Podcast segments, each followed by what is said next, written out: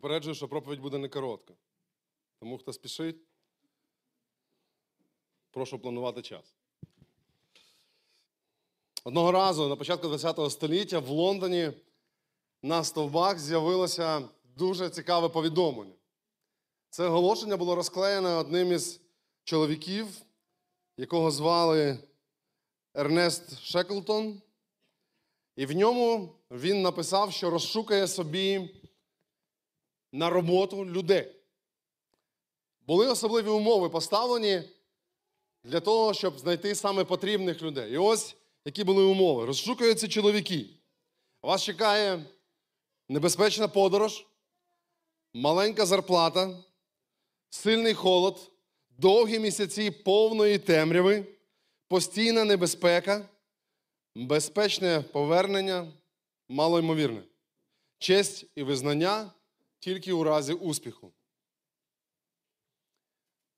Якби ви зараз прочитали таке оголошення на стовбі, мало чи хтось з вас відірвав би телефонний номер, але на вулиці, яку було вказана адреса на цьому повідомленні, на другий день стояла черга із 4997 чоловіків і трьох жінок. Неабиякий ажіотаж викликало це повідомлення, адже це повідомлення говорило про пригоди. Воно говорило про те, що чекає щось, що можна буде дослідити. Цей чоловік шукав собі в експедицію помічників для того, щоб дослідити Антарктиду. Я не знаю, яка подальша доля всіх цих людей, навряд чи всі 5 тисяч поїхало. Але людей завжди манили речі невідомі. Завжди хотілося кудись дослідити, щось побачити, щось те, що навіть, можливо, це небезпечно, навіть це, можливо, не принесе ніякого успіху, ніякої зарплатні, але ось ця емоція, емоція від того, що о, я, я був там, я знаю, я бачив. Так само, як нас приваблюють фільми про дослідників.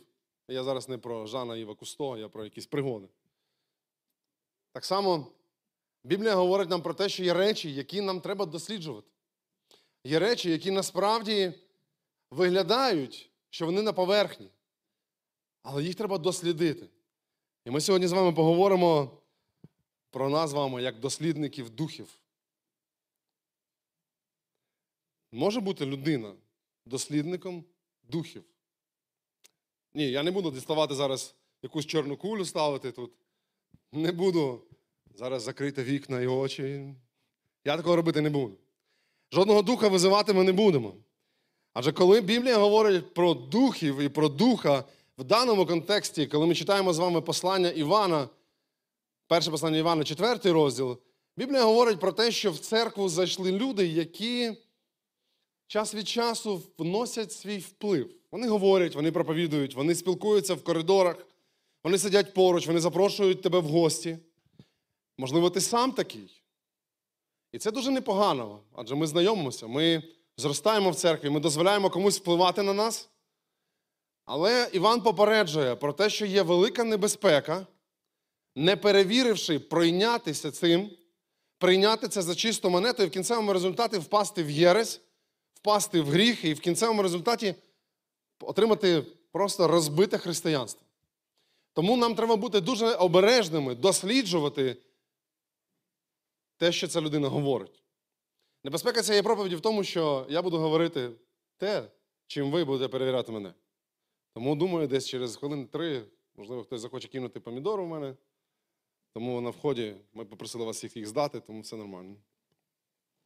Давайте ми спробуємо зараз з вами прочитати, що Іван говорить. І коли ви будете, коли ми будемо про це роздумувати, спробуйте просто подивитися, хто впливає на ваше життя. Кому ви дозволили впливати на вас? Як ви впливаєте на життя інших людей? І чи завжди ви пильні? Чи завжди я пильний, коли щось слухаю? Давайте читаємо разом. Перше послання Івана, 4 розділ з 1 по 6 вірш. Улюблені, не кожному духові вірте, але випробовуйте духів, чи від Бога вони, адже багато вже пророків з'явилося у світі. Пізнавайте Божого Духа тим, що кожний дух, який визнає, що Ісус Христос прийшов у тілі, є від Бога. А кожний дух, який не визнає, що Ісус Христос прийшов у тілі, не є від Бога.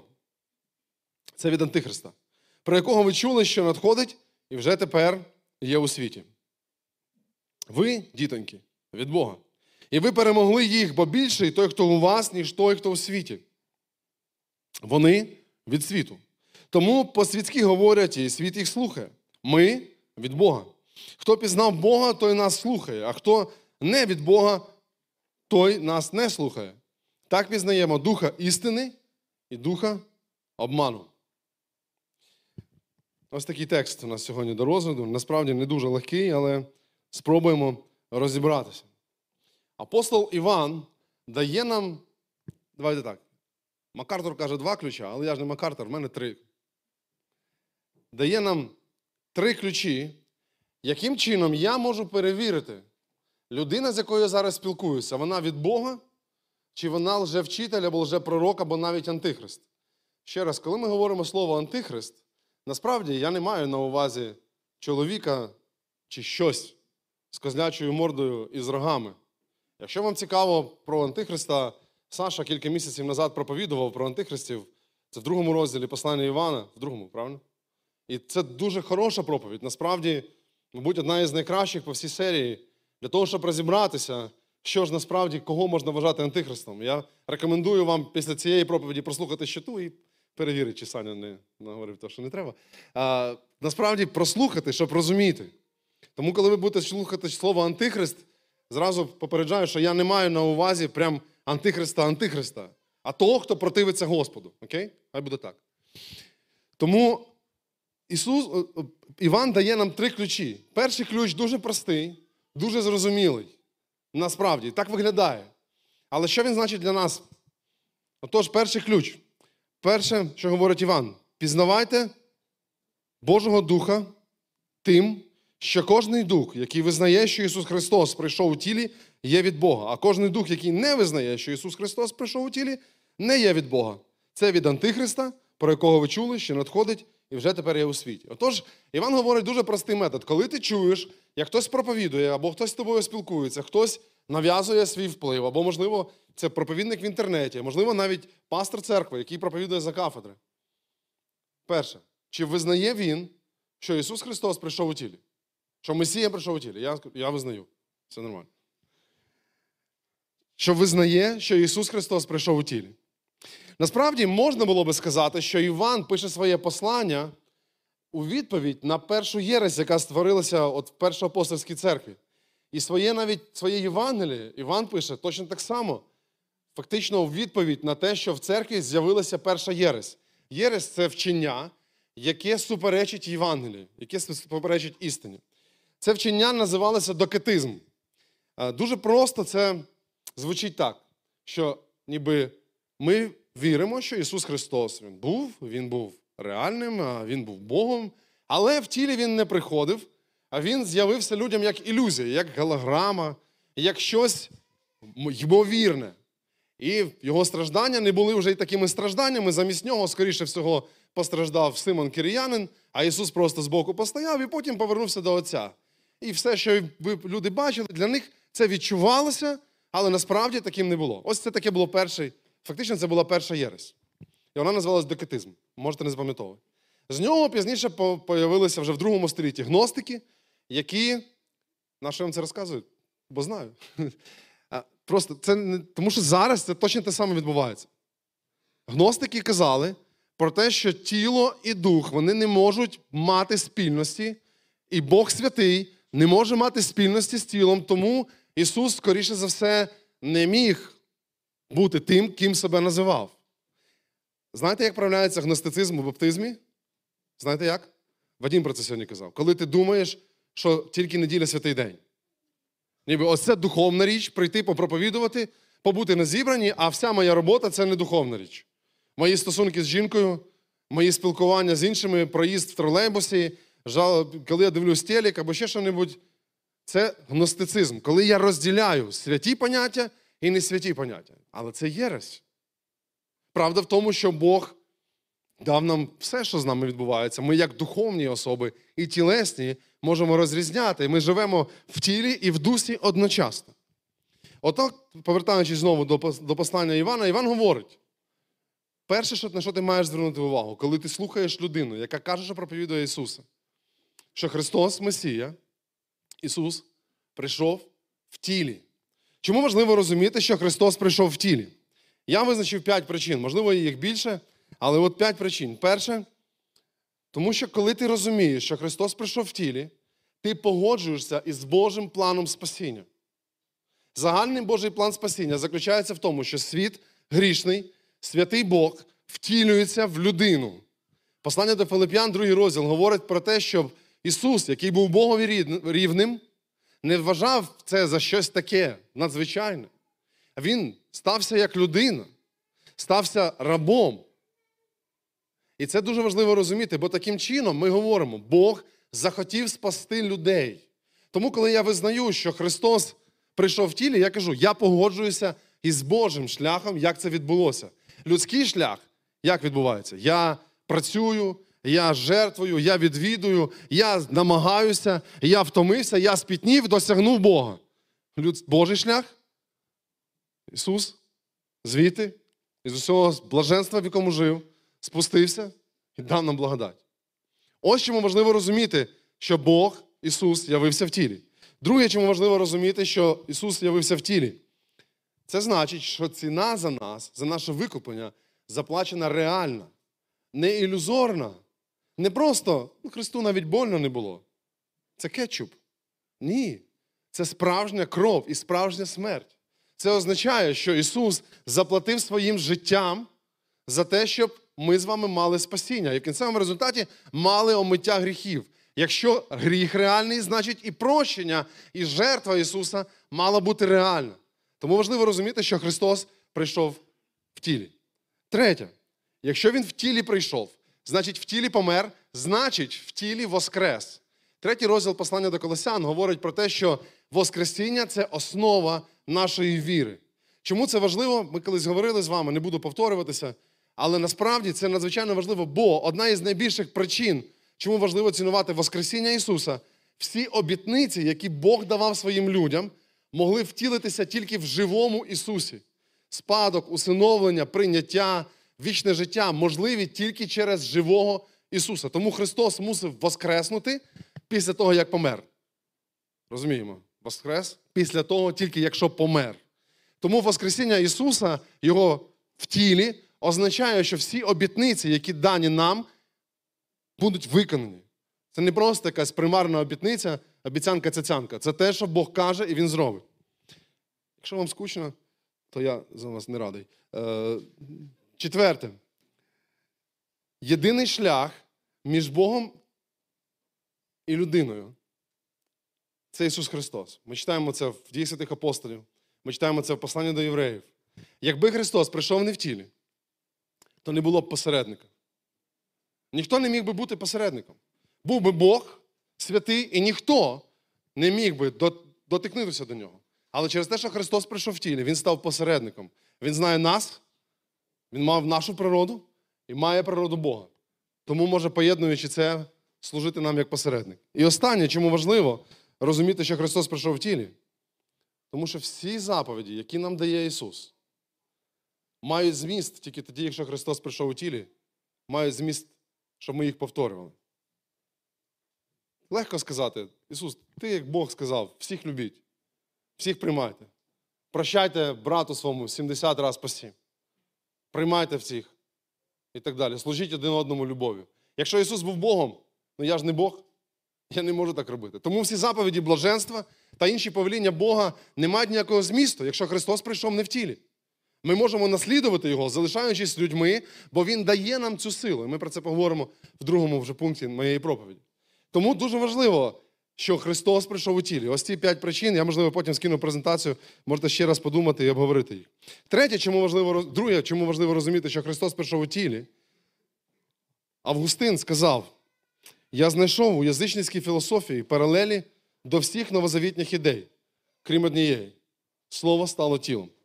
Заперечення людської сутності Ісуса Христа удар по всій основі християнської віри. Насправді про прощення говорять і інші релігії, інші філософії. Інші філософії говорять про прийняття, про Бога і людину, про, про, про суспільство, про сім'ю, про цінності і так далі. Можна просто поміняти. Ось мені це більше підходить, а це менше підходить. Але те, що Христос, Слово стало тілом, єдина істина, основа, в якій базується наше з вами християнство. І ще одне, чому важливо розуміти, що Христос прийшов у тілі. Взагалі, коли ви слухаєте проповідника, коли ви слухаєте чиюсь промову, чи фокусується взагалі він на Ісусі Христі? На чому його основа? Чи думає, чи в фокусі в центрі його промови, чи в центрі його промови Христос? Насправді є багато речей, які можна, як можна змотивувати людей? Можна надавити на жалість, можна розказати смішну історію, можна, знаєте, правильно виставити там якусь таку лінію, можна зробити класну презентацію, лучше, ніж у мене. Не можна зробити лучше, ніж у мене презентацію. Е, Ти можеш зробити багато речей і таким чином спонукати людину до якихось рішень. Але якщо проповідник проповідує все, але не проповідує Ісуса, то це не проповідник. Це мотиватор, спікер, балабол, хто хочеш, але не проповідник. Проповідник Євангелії завжди проповідує Ісуса. Ісус в центрі. Звичайно, різні речі, різні аспекти. Сімейна тема, тема фінансів, політики, війни і так далі. Багато-багато різних речей. Але насправді Ісус у фокусі, у центрі всього, що відбувається, про що говорить проповідник. Коли ти думаєш про свого проповідника, останнього, якого ти слухав, не мене, когось останнього. Про що він проповідував? Коли ти вчиш свою дружину, як їй жити, звідки ти взяв це? Коли ти спілкуєшся як лідер групи, або коли ти, будучи просто членом групи, чуєш, як хтось тобі розказує, ось так треба жити. Чи є Христос, Ісус, Месія в фокусі, в центрі твоєї проповіді, або проповіді того, кого ти слухаєш? Насправді це надзвичайно важливо. На жаль, на жаль, ми знаємо багатьох проповідників, які не так поводяться. У мене в армії є один такий прикол. Кожного ранку я роблю каву з хлопцем. Кожного ранку. Сережка е, Шик подарив, ну він продав, але вийшло, що подарив мені цього заварника гейзерну турку таку. Я запарююсь інколи до 12 штук роблю цих всяких газових штук, газових кав. І в пацанів є такий прикол. Пастор, коли будемо переписувати квартири? На жаль, це не смішно, але це смішно. Вони вже, ну, ви знаєте, да? я там переписую солдат квартири на себе, ну, як всі нормальні проповідники. На жаль, у людей таке сприймання. Ну, ні, я це пошутив тільки що. На жаль, у хлопців таке сприймання. Або хтось проповідував квартири, хтось проповідував, що так має бути. Не Ісуса. На жаль. І коли я проповідую, коли ти проповідуєш, коли ти говориш іншим людям, коли ти спілкуєшся, коли ти ведеш когось, коли хтось доручив тобі своє життя, можливо, ти багато знаєш, можливо, ти багато книжок начитався, можливо, ти, ти прям філософ, ти прям могучий менеджер. Можливо, ти, ти прям в тебе все складається. Але якщо ти не проповідуєш Ісуса, то не називай себе проповідником. В центрі любої промови, в центрі любої зустрічі, в центрі всього цього має бути Ісус у фокусі.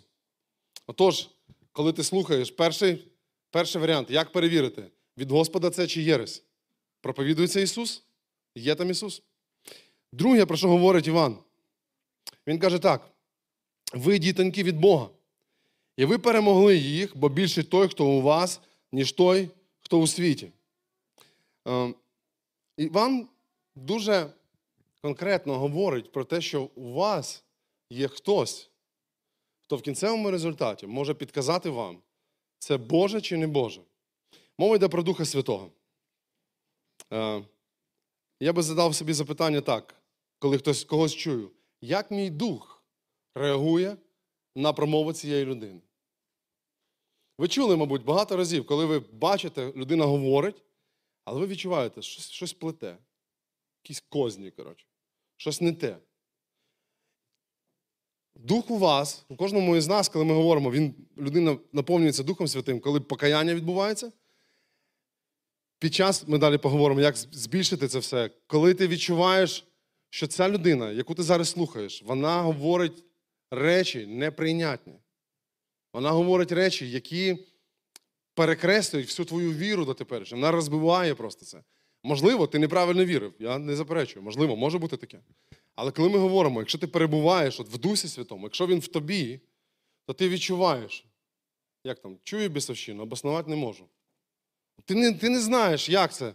Ти не, ти не можеш довести, в тебе немає, можливо, якихось аргументів. Ну, ти ну, ну, не, знаєш. Але ти відчуваєш, противиться твій дух цьому. Мова зараз іде тільки коли в тобі Дух Святий живе. Як зрозуміти, що він тобі живе? Як зрозуміти, як розпізнати? Як розпізнати, що, що, щоб твій дух був пильним? Одне із перших. Ти стаєш схожим на нього, коли перебуваєш в Дусі Святому. Коли Дух Святий наповнює тебе, ти стаєш схожим на нього. Одна із найгірших фраз, які християни можуть казати, це як той товстий дядько на мемчику. Характер такий. Що це значить характер такий? Що це значить характер такий? Я вспильчивий. Я, не- я не можу тримати язик за зубами. Або ще що-небудь. Що це значить? Де ми таке взяли? Де ви в Писанні бачите, що будь-хто, хто перебував з Ісусом близьких, в близьких відносинах, з апостолів, яких наповнював Дух Святий, вони в кінцевому результаті казали: ну, характер такий. Ісус, який говорить про Духа Святого, який наповнить, Він і навчить. Дух Святий не просто став поруч людей, Він навчить, як людина має жити. Це не означає, що все відбувається водночас. Є речі, які так і відбуваються. Але коли ти подивишся на своє життя протягом всього життя, чи є речі, які реально помінялись в тобі? Чи ми кажемо, Боже, от погані, от головне, щоб не курив. Головне, щоб не курив. Ісус, забери, щоб я не курив. А щоб ти не сердився ні на кого. Не треба забирати. А щоб ти лихого не думав на владу, не треба забирати. А щоб ти жінку свою з посмішкою зустрічав, не треба робити. Ми вибираємо, Боже, ти на оце повпливай, а на оце ні. І коли ми говоримо про те, що всередині людини живе Дух Святий, коли я дивлюся на проповідника, всередині якої живе Дух Святий, я бачу, як його життя змінюється. Можливо, він поступив зараз неправильно, сказав щось неправильно. Але я дивлюся, через півроку він по-іншому себе веде. Я дивлюся, знову подібна ситуація. Він той іспит провалив, а цей раз краще. Знову краще. Бог давав мені мільйон шансів. І якби в перший же. Я просто пам'ятаю, я пам'ятаю перших два роки свого пасторства. Це просто це найбільші провали. Я пам'ятаю, як ми тут стояли, і хлопців, які далекі від церкви, учили, що так треба робити тільки через те, що я так сказав. Це позор взагалі таке говорить. Я розумію, як Бог міняє мене. Ти знаєш, як Бог тебе міняє? Ти знаєш про речі, які Бог в тобі відродив, змінив. На кого ти зараз став схожий? Якщо ти був з самого початку свого християнства таким, чому зараз дух не виріс в тобі? Бо Біблія говорить дуже конкретно. Послання до Галатів, п'ятий розділ, говорить про те, що в нас проростають плоди Духа Святого. Вони не, про, не просто ми їх на себе натягнули. Дивіться, який я добрий, дивіться, як я всіх люблю. Вони проростають. А проростає це те, що природнє. Воно саме в тобі проростає. Бог посіяв слово, твоє серце як ґрунт, і в кінцевому результаті воно проростає. Ти сам навіть не знав. Ти не помітив, як це все сталося. Про мельників скажу. Вітя і Таня. Я про це говорив на першому зібранні, тому скажу і на другому, бо, бо вже сказав їм в очі те, що думав. Да? Ем, коли Вітя прийшов в церкву, Вітя насправді дуже активна людина. Він підказує всім, як треба говорити. Він такий намагається, якби ось тут бути і тут. Він молодець, він ну, серце горить, палає, вивчився в коледжі, ще хоче вчитися. Слава Богу. І от коли він перший рік був без дружини в церкві, вона тільки час від часу приходила, і він, ми мали надавати йому хрещення. В баптисті є така традиція, коли хрещення мають надавати, збираються такі люди в чорних капюшонах свічки запалюють, знаєте там. Це шутка така. Саня, це шутка. Саня не сміється. Е, Ну, насправді, просто ми маємо таку зустріч і там говоримо, чи може людина приймати хрещення, чи ні. Для мене, ну реально, тоді стояло питання: надавати Віті хрещення чи ні. Людині 35 років, ніколи не була в церкві. Що з ним робити? Ми подзвонили до його дружини, до Тані, яка не була в церкві.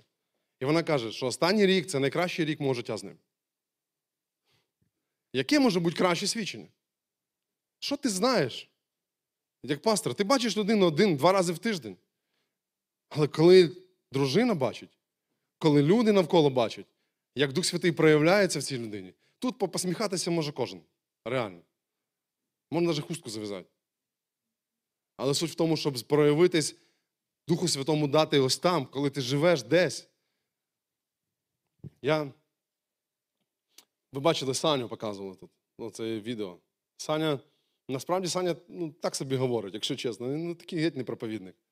Просто браток. Він колись приймав хрещення з церкви, щоб ви собі розуміли. Він, він наш. Потім одружився, поїхав в Бережки. Служака такий, попав в армію. Він не капелан.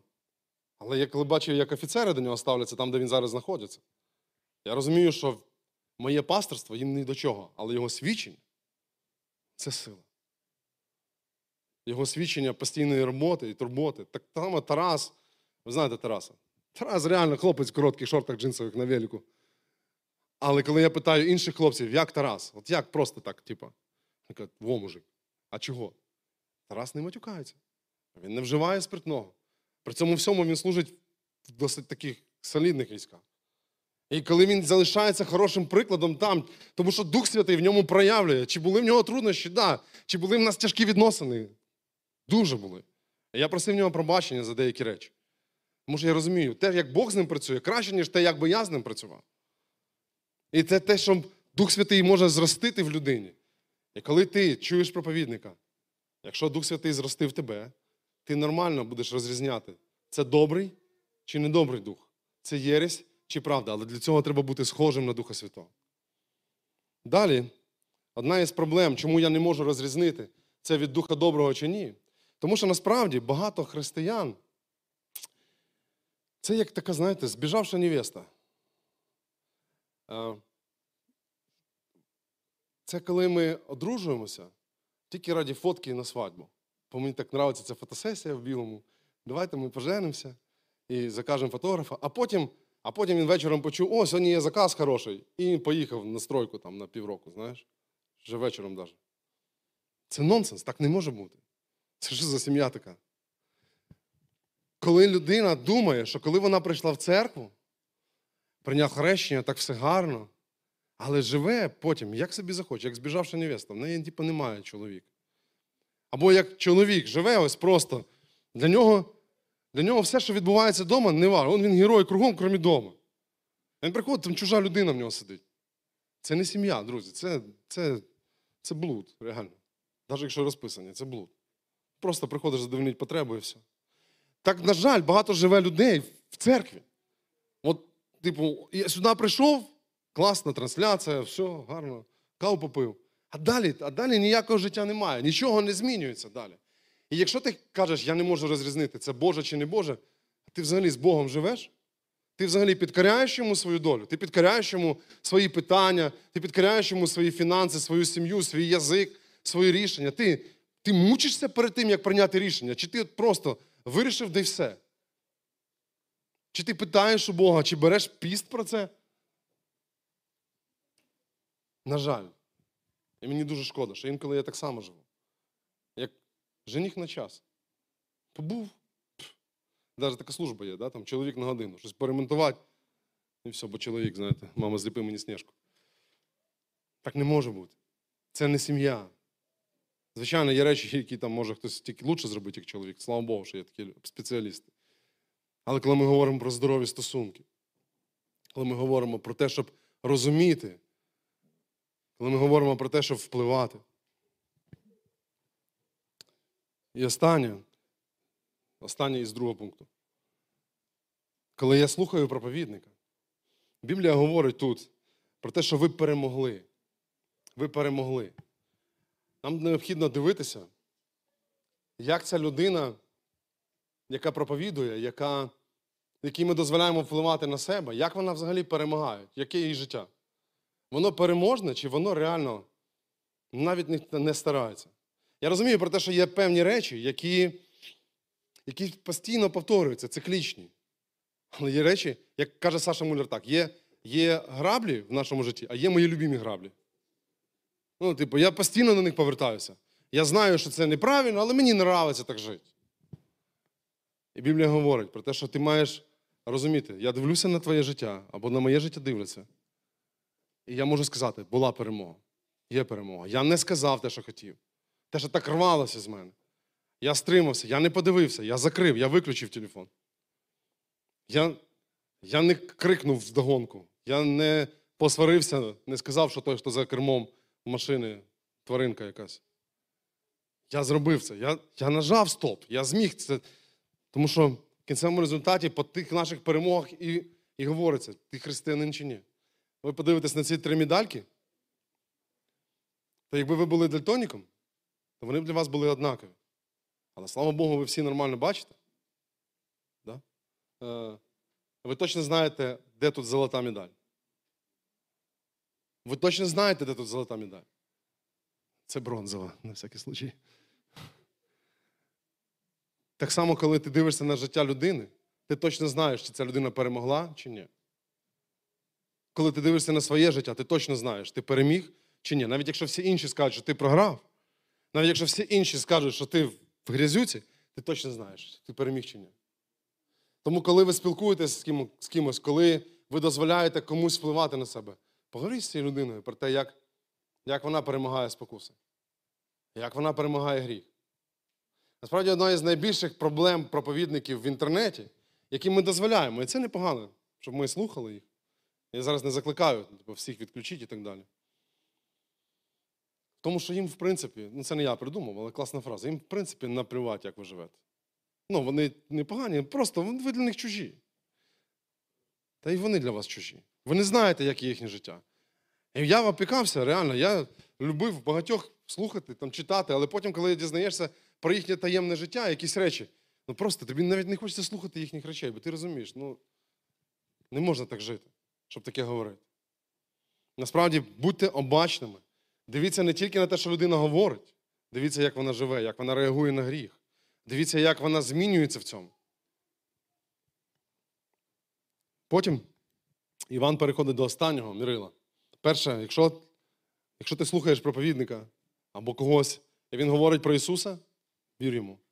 Друге, якщо ця людина не суперечить твоєму духу, який живе в тобі, а ти зв'язаний з Духом Святим, вір йому. І третє, Іван говорить: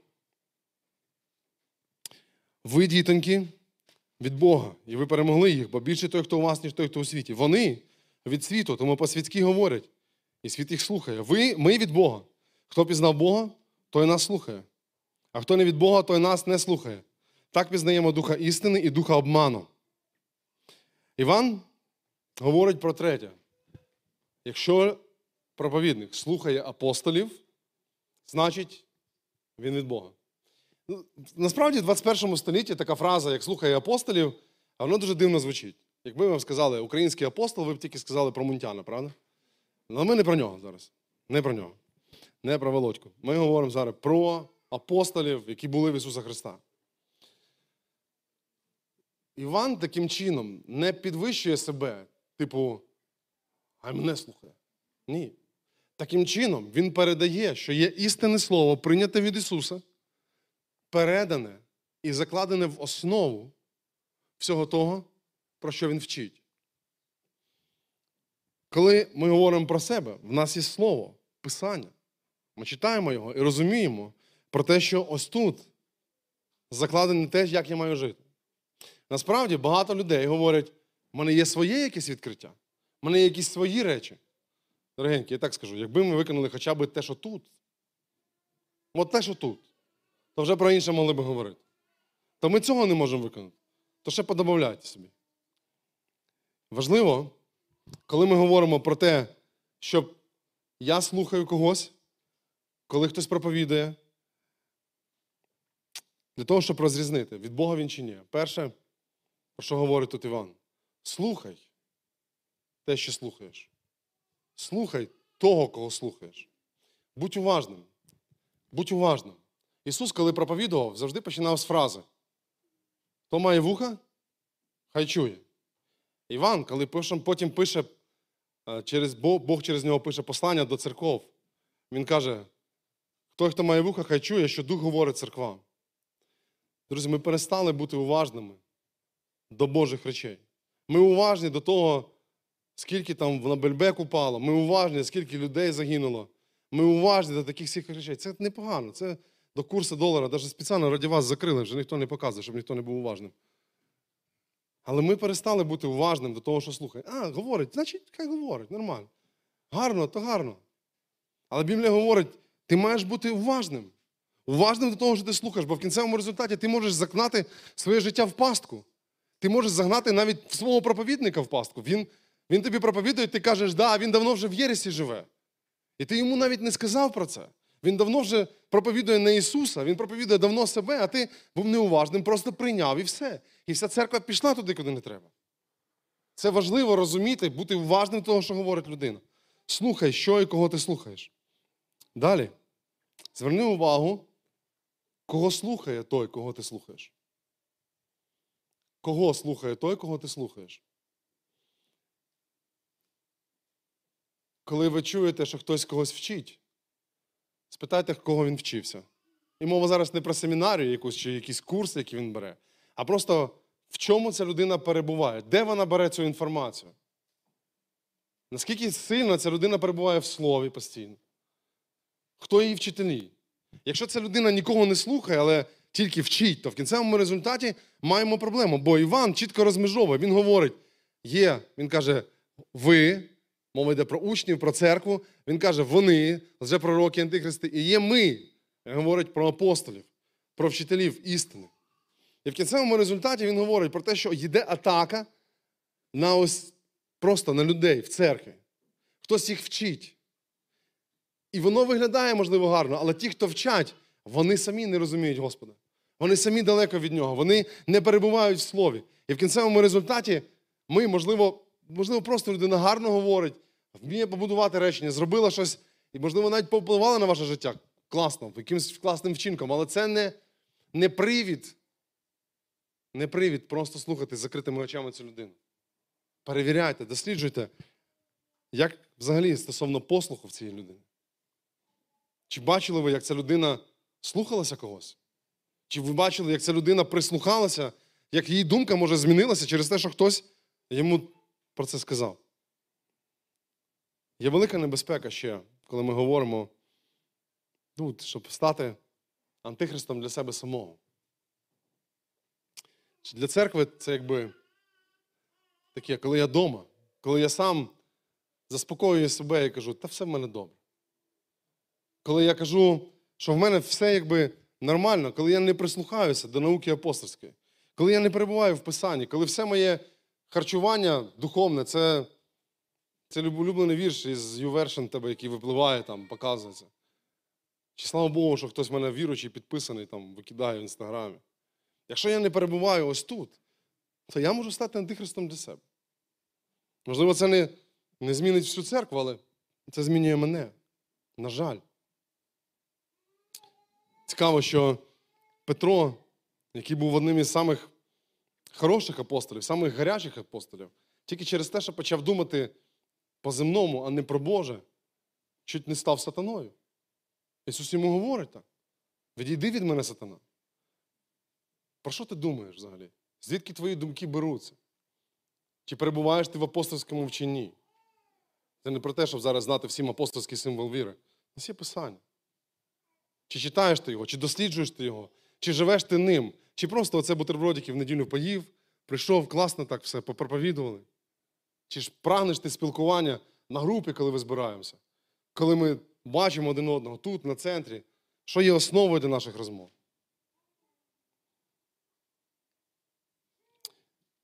Коли я думаю про ці всі речі, як перевірити, проповідник він Божий чи не Божий, як не заплутатися. Одне із найкращих, що буде, Іван говорить про це, що хай проповідує Ісуса, хай перебуває в науці апостолів. І третє, щоб твій дух не суперечив цьому, Дух Святий, який в тобі приймається. Є одна така хороша річ насправді. Це дуже старий приклад. Коли ми, е, коли людей, які працюють в банку, їх просто просять знати, як виглядає 100-доларова купюра. Їй не треба знати мільйон фальш- фальшивок, які з нею роблять. Просто як вона виглядає. Я в одній церкві колись проповідував, там був приклад з доларом, то мені сказали, що так не гарно показувати людям долари, то я сьогодні не брав, то я картинку зробив. Так долар виглядає, просто ви не бачили ніколи, він так, так виглядає. Я теж гляну, як, ага, поняв. Насправді, одна із найбільших проблем, що ми можемо розбиратися у всіх єресях, а не знати істини. Ми знаємо, як, що таке докетизм, гностицизм, монізм, деїзм і що там ще, всі ізми, які тільки можуть бути. Ми можемо розбиратися в всяких течіях, ми можемо розбиратися про різні речі, але ось істини ми можемо бути далекі. Одна із найбільших проблем людей в суспільстві взагалі, те, що ми про космос знаємо більше, ніж про воду, яка під нами. Ми про космос, про Венеру з Марсом знаємо більше, ніж про, про океан, який Бог нам дав ось тут. І дуже багато християн живуть так само. Вони знають про все на світі, але не знають про те, що робити з істиною, яка під ногами. І Ісус просто відкривається в простоті. Він ось в Євангелії. Тому, коли ви когось послухали, коли ви з кимось поспілкувалися, нехай кожного разу задавайте собі запитання: ця людина говорила про Ісуса? Ісус був в центрі цієї розмови, цього вчення, цієї проповіді, цього відео. Це не означає, що не можна говорити про інші речі. Ні, ми зараз говоримо про те, що переконує мене жити так, як я живу. Друге, як мій дух всередині мене, який зв'язаний з Духом Святим, реагує на те, що ця людина говорить. Як? Я відчуваю тривогу, я приймаю, я говорю цій людині, що вона щось робить неправильно, я маю сміливість. І третє, коли я чую, як ця людина говорить, я переконаний, ця людина слухає апостолів, вона в Писанні живе, її життя підпорядковане Писанню чи якійсь іншій книжці, якимсь іншим мотивом. Тому Біблія каже: улюблені, не кожному духові вірте, але випробовуйте духів, чи від Бога вони. Адже багато лжепророків з'явилося у світі. Хай Бог береже нас, береже нас, щоб ми не впали в спокусу повірити лжепророкам чи стати лжепророком. Але трималися істини, бо дні останні дні лукаві. Хай Бог благословить на цьому. Амінь. Давайте помолимося. Господь дорогий, дякую тобі за те, що ти дав нам свою істину, дав нам, відкрився нам.